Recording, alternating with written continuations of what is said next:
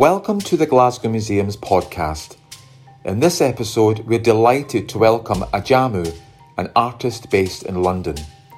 Ajamu will be talking with Katie Bruce, producer curator from GOMA, as part of the GOMA at 25 podcasts, celebrating the work of the Gallery of Modern Art on its 25th anniversary.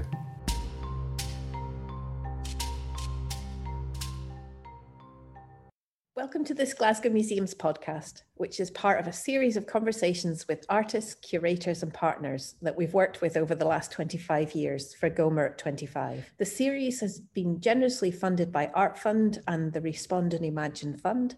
And my name's Katie Bruce. I'm one of the curators at GOMA, and I'm currently in the office on a Zoom call with artist Ajamu, who I first met in 2009 when they applied to be an artist in residence with us. Ajamu, would you like to introduce yourself and say where you are? So, um, my name is Ajamu, and I'm currently in my home studio in Brixton, South London. Thank you for, again for joining us on this my one. Pleasure. And so, hopefully, we've got a few wee questions, and hopefully, that takes us into a conversation because we've known each other for quite a wee while. So, it'd be really nice to revisit some of that. I'll start with a question that we're asking everyone for GOMA at 25. What were you doing in 1996 when we opened, and were you aware of GOMA opening? Well, in 1996, I was living in London. I actually wasn't aware of GOMA opening. I think in 1996, I think I showed work in Huddersfield for an exhibition, but I could be wrong. I wasn't aware of GOMA then. And were you making work as a photographer? Yeah, you said you had an exhibition up in Huddersfield. Is, is that related to the film that's on BFI, the British Film Institute, or was that earlier? right? The film, The Homecoming, directed by Topher Campbell, was in 1995. That was just before then, uh, wasn't it? It, it? it was just before. And so, yes, I was making work, and I'm sure I've forgotten something important about 96, but, but there you go. That's okay. It's etched in our brain because it's when Goma opened, but for everyone else, yeah. it was 96. Yeah. So I say we met in 2009 when I interviewed you for the artist residency as part of Shout. But you'd already shown in Goma as part of the touring exhibition Typical Men in 2001 and 2002, which was then part of Glasgay, who you also went to on to work with. Yeah. Your work heals from 1993 was on the invitation cover. So was this your first encounter with Goma? Did you come up for that or did it tour without you? The exhibition actually toured without me coming up to Glasgow. So I think that my first trip to Glasgow would have been around 2008, 2009 for some reason. So really when we first met for the interview, that was round about your first time ever in the city then? Ah. Well, yes. Yes, the I, I think then I was, what am I doing the residency at street level or the street level came afterwards. This is where I get slightly confused. So then actually maybe then my first trip was for the artist residency at Goma then. Yes. Because it was Sue's, yeah. it was through SAMA Equality Network that I think you found out about the residency. So you must have been in contact with Sam Right, yes. So basically, I was doing lots of work with Ruckus, and then I was in conversation with Sam, who came to London maybe around 2008. And we had kept in touch, and myself and Sam, and I spoke at one of their events, I think in 2008 or um, early 2009. Yes, actually, that was my first contact okay. with Scotland via Sam Rankin and the Equality Network. That's right. Yes, I totally forgot about that. But, okay. well, I, I, think I remember her being very excited about passing this on to you. Unfortunately for both of us, you were successful when we interviewed you for the artist residency. What made you want to apply for the residency in Scotland in the first place? Because it wasn't in your hometown where you were. And what was it about the residency with the Shout program and with Goma that made you want to come up? The residency was really exciting. It just sounded kind of fresh. I'm, I feel that I kind of always get frustrated when I see projects that might include LGBTQ. It kind of comes in from the social cultural lens, first and foremost. So, then actually, for me, the residency wasn't about being an artist and then also around artists who works with photography. And there's very few based around photography and then allow kind of a black queer photographic practice to be part of that conversation. That's why I then applied as well. Then also then I've got to mentor for the first time Sandra Allen as well. So then that then was a kind of a evolving thread to my own kind of activism was then to our mentor. Yeah, because I think that was quite important for us that there were two artist residencies so that it had a younger emerging artists, but also a more established artist like yourself, so that there could be a conversation. Because I guess a lot of these younger artists may not get the chance because the institution may go for the more established artist with that time. Yes. And I think we were quite keen about opening up the possibilities. Yes, yes, yes. I am also part of it was to get a sense of a Black queer Scotland. And so a lot of the work around Black queer experience tend to be kind of very England centric. So then I'm thinking, well, actually, what then is Black queer experience like in Scotland? What is a Black queer experience like in, in Wales and Northern? So obviously, this then allowed me then access community that I'm I just was not aware of at this point. I cannot remember meeting any Black queer artists. However, I met a few Black queer folks yeah, if you want to talk a little bit about Ruckus, and then that will make sense about where you are heading with this particular residency. Yeah, Ruckus is a Black queer Arts charity that was founded by myself and Topher Campbell in 2000. And the aim of Ruckus was to create a space for your artists, activists, cultural mischief makers, and to create space through film, music, theatre, exhibitions, archive, and then to have a very different kind of conversation around cultural production. Oh, and then my link in there with Sam was that Sam and was then doing research in London around black queer groups. And then actually informally, I then also kind of, kind of mentored Sam as well around what was going on here. And Ruckus was a part of that conversation. And then actually we did an event GOMA called Audacity as yeah, well that... that... I remember. And so we had brought together Kortney Ryan Ziegler, who is a trans scholar activist, and then we showed Still Black. I then presented Kortney at the Glasgow Film Theatre. So then, well, basically, we had then managed then to bring in to Goma a handful of black queer activists or folks as well. So really, it was just a sense of just trying to create another kind of conversation. Yeah, and then just learning what was going on. Yeah, and through that learning, I take it the portraits that were eventually shown in the balcony as part of your exhibition, they came out through the networks and people that you were meeting. Yes, I was then, then being linked into uh, Black Glasgow. And then just learning about the artists and culture producers creating work there as well. And so yes, and that space was just this beautiful. space was stunning. yeah. So for, for people listening, it was shown in our um, ellipse space on one of our balcony galleries. So the portraits all looked in and, and at each other um, from that. And we actually we acquired three portraits from that. Yes. So we acquired the portrait of um, Kortney, but also Tintin and your self portrait. Was there a portrait of me there? Yes, there was. Yes, of course there was. and with a, yes, I think for me, those were probably my favorite portraits from the whole series.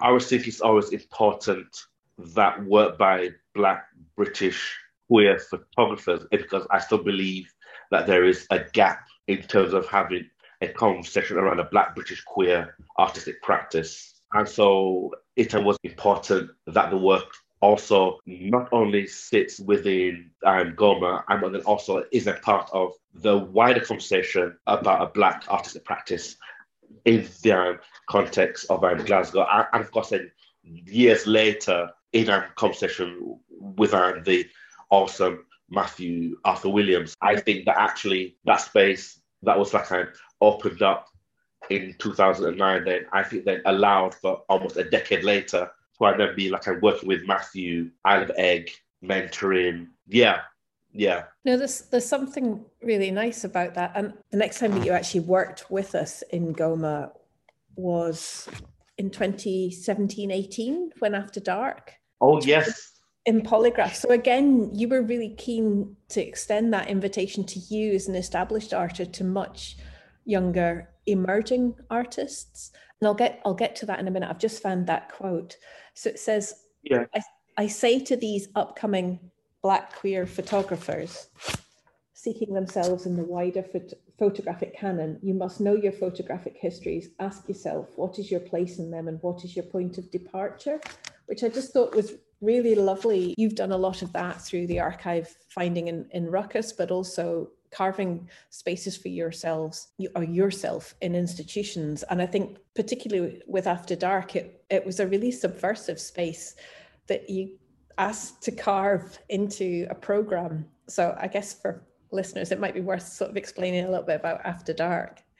Yes, so so I'm I'm After Dark was a program on Channel Four in the eighties, and they would like um, have this like, table with food and drink, and they would just talk about everything and anything, and they went on for, for like um, a few hours. So I had this this idea around what would happen if a group of black artists had access to a gallery that was closed, it was shut. And then basically, and I've just had this dialogue between us, and then how people could then also then tune into our conversations and private thoughts. And then it was something I think uh, about always trying to subvert these institutions that I love on one hand. And at the same time, I'm like, what about this? And, and what about this? And I think for me, I like the fact that actually you and the government says yes behind the scenes and there was like and you know what's going to happen? If actually the gallery is shut. It's like eight nine o'clock. And then the range of artists was also then very diverse as well. And then once again it's then me in dialogue with a group of younger artists some i knew and then some i was coming across their practice for the very first time. So when actually a lot of my activist work historically is about always creating spaces that we have all kinds of conversations in all kinds of spaces. Yeah. Whether it's a gallery to my front room, it's always about that we have a whole range of conversations. And then also uh, sometimes it's about our dialogues, and that's not meant for outside of that space neither. Yeah. And so then once again, I'm, I'm Goma allowed us to try and take actually not try and create space, but to take up the space. And that for me was a, a political conversation with artists. Yeah, because it introduced me to two artists from London that I wasn't aware. So Raju Rage and Kareem Reid that you yeah. brought up. And it also allowed me to invite Claire Hook and Camara Taylor and Nasheen yes. as well. yes, uh, yes. Camara Taylor's now got a show on in London at Cubitt's Gallery. Yeah, which I followed on to, from your show. So it, yeah. it's it's really nice. Again, you know, like you're talking about 2009 and what that opened up for you in terms of artists here, but also those conversations where you see small connections that come out. We live streamed through Instagram the whole conversation, but you also recorded it and then edited it. And for those that had tuned in, they were privy to some really quite powerful, insightful conversations at the time that were around that that table, which happened on the evening. And then there is a, an edited, recorded version, which yeah. everybody agreed what would remain permanent as part of an archive of that conversation and what would remain purely confidential and, and of that moment. So. Yes, that then and was really key for me was that it was archived and it will then be kept. A lot of the conversations that we might have around those kind of ideas around access and visibility usually are not archived for posterity. So they take place in front rooms, we rant, we curse, and all that kind of stuff and the actual event just captured all of that. so yeah. yeah.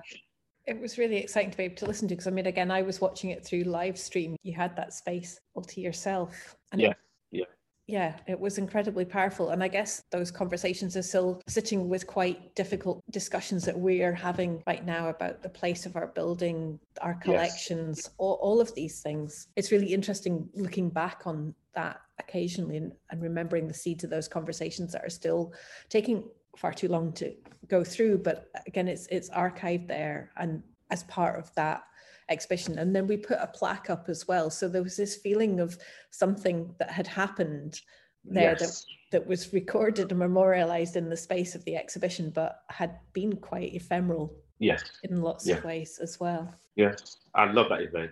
I was going to say we s- skipped over a couple of questions before we got back to that, but I was going to come back to what draws you to work in in Glasgow because you are London based, but you've also had residencies with Street Level and Outspoken Arts. Do you see a difference in the way that LGBT focused work manifests itself in Glasgow as opposed to London, where you're based?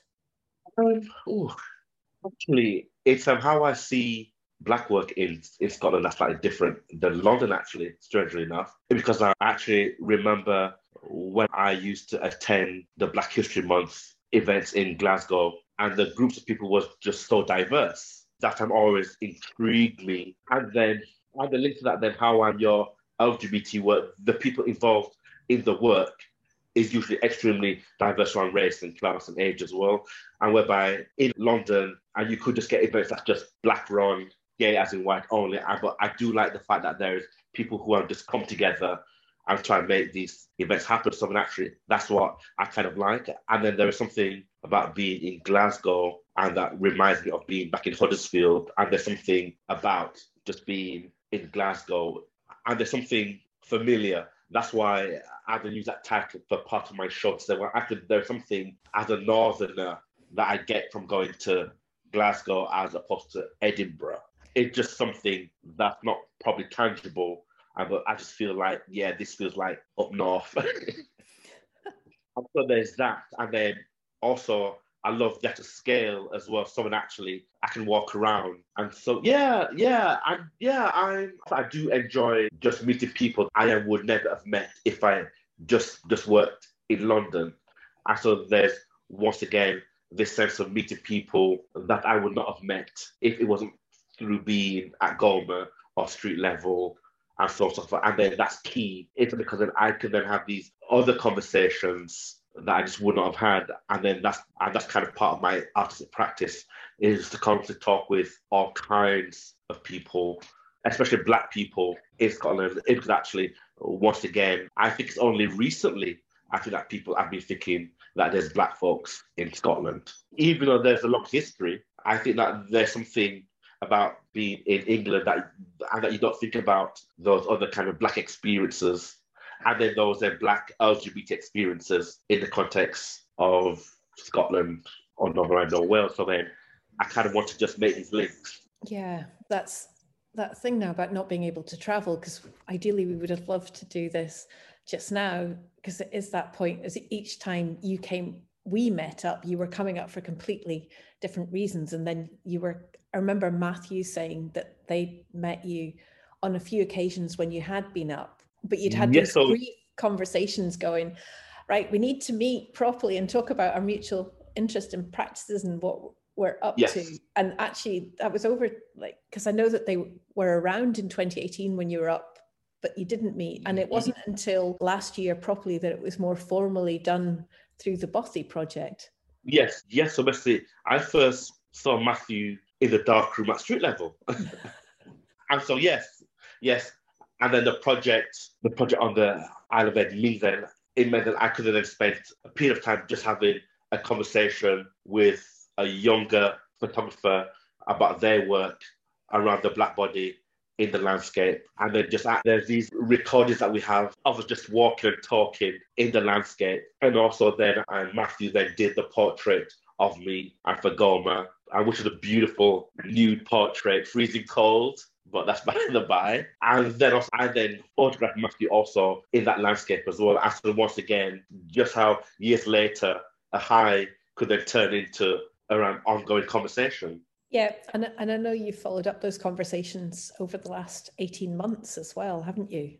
Kind yes, so, so um, I did a portrait of uh, Matthew as part of my archival sensoria exhibition at the Cubitt's Gallery, and then had a panel via Instagram and with Matthew and Cameron, Alex, Bernice, some younger photographer, then talking about their practice And then also part of my work is saying, well, actually, there is this photographer here also whose work you I need to look at and then have a conversation. So then I do enjoy kind of like linking people up because I always think that if you bring folks up to meet each other, I still think that, you know, magic can happen. And then these other kind of friendships can then take place. So yes, yes, and once again, my dialogue with Matthew is ongoing. So yes, yeah, that portrait, uh, we've got the digital version, and then hopefully Matthew's going to be able to print up. And, and I loved as well because this is part of an ongoing commission that's with Matthew of photographing artists that are in our collection. We also have one with Alan Dimmick, which is really yeah. nice because the artist and whoever's taking the photograph always decide how it's done. And your one kind of flipped into my WeTransfer, being on Eigg. How did you decide that it was going to be a naked portrait of yourself to come in? It just came out of the conversations.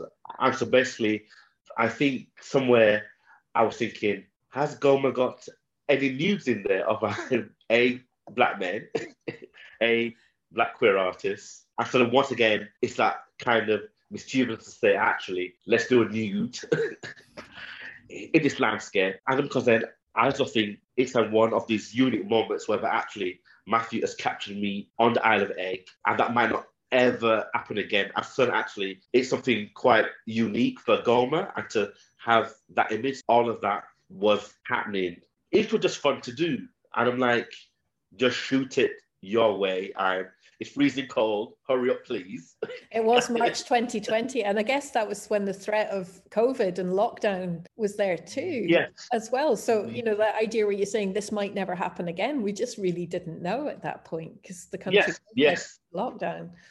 Yes, yes. And then also I had to leave, I think, a few days earlier to head back to London because actually things were then just just going crazy and like actually I just can't get stuck here. I think that it was just this unique moment.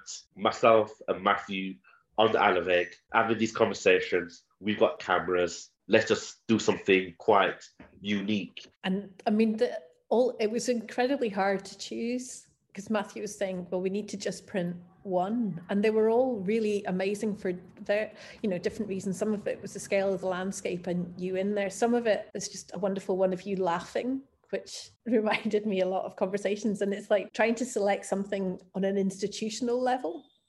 That yes, was, of course. That, that, was really amazing to kind of come in. I, th- I think you're right as well. It asked all sorts of questions of what what were the absences, what were the gaps in our collection, what yeah. were the assumptions in our collection yeah. as well. Yeah. Just just through that that one portrait, which was really yeah. Cool. I think given that Matthew's work is about the nude body in the landscape. It just would would not make sense if I was closed. It just wouldn't work because then I would have then been doing his work a slight disservice. In work is asking those questions. So for people that saw Matthew's show in the Edinburgh Art Festival, it was in the Bothy. One of the portraits of you were there, along with other work that Matthew's taken over the last year or so. I'd only seen the digital up until that right. point, so it was so lovely to see it in in that setting. So my final question We've probably touched on it a little bit, and you maybe said it there, and it does relate to the collection. I'm interested in what impact you think your work and this portrait has in our collection, and I guess Glasgow, and what it means to you to have them here. Oh, that's a big question. Sorry, it's a uh, finale one. There's always going to be a question around what kind of bodies don't we see in collections, and then in this case, Scotland. Yeah, and that for me is the first thing. And then also then wherever does then the nude body appears, and then also then the black nude body and the black male body. And I'm sure at some point, and there will be dialogues around the black female nude body in the context of Glasgow.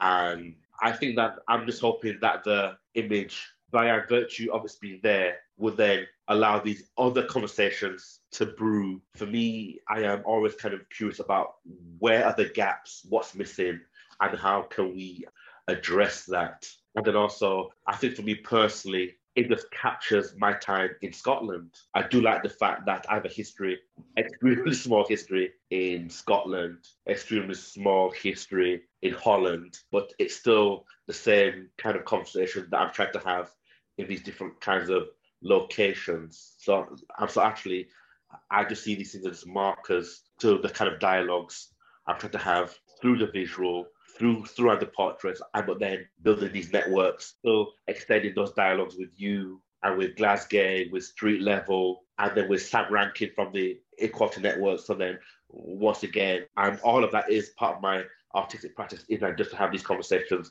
and then to leave these kind of breadcrumbs basically. And so then in 30 years or 50 years, somebody might want to research, oh, a job in Scotland. and the folks who then either been talking with or working with. Um, so yeah, it's very important. Yeah.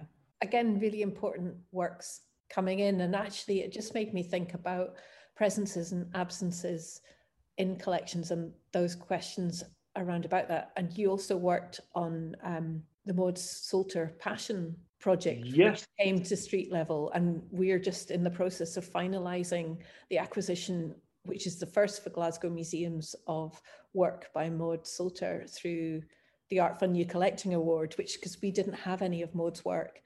Right, fantastic. So the Passion Project is then quite um, interesting. At that point of Maud, I felt and that Maud has been sidelined, or I'm actually, a weird way, a lot of her work was about invisibility, and then I think that she um, then became invisible. And then at the same time, Deborah Cherry and was then doing research on Maud at street level. So basically, I then met Deborah for the first time. And so myself and Deborah then says to Malcolm, why don't we and then have this conversation with Autograph? After then, once again, it's that Scotland working with London via the Maud Sulter project, and then Passion then came out of that. And so, yeah, yeah, yeah. So once again, it's just kind of just I'm linking these people up and then linking things up. I say, actually, there's this sort of base that we need to talk about, and then modern work has been taken back up again by a group of also younger black queer artists as well. So actually, that's how I see my role as well. It's just saying this project will hopefully do this. So then years later, then I'm going, then now get work in from Maud. I do like those kind of projects as well. Yeah. Okay, it's just making me want to see you in in person again and be able to network up. so oh thank you so much Ajamu. I just really appreciate you taking time out. No, no, I thank you very much. And being as generous as ever. My pleasure. It's always a pleasure. Thank you. I, I, do want to come back up. I am not sure when. I, I, I do want to come up to, to Glasgow again at, over the next three, four months. Um, that would so, be amazing. Yes, I look forward to that, yes.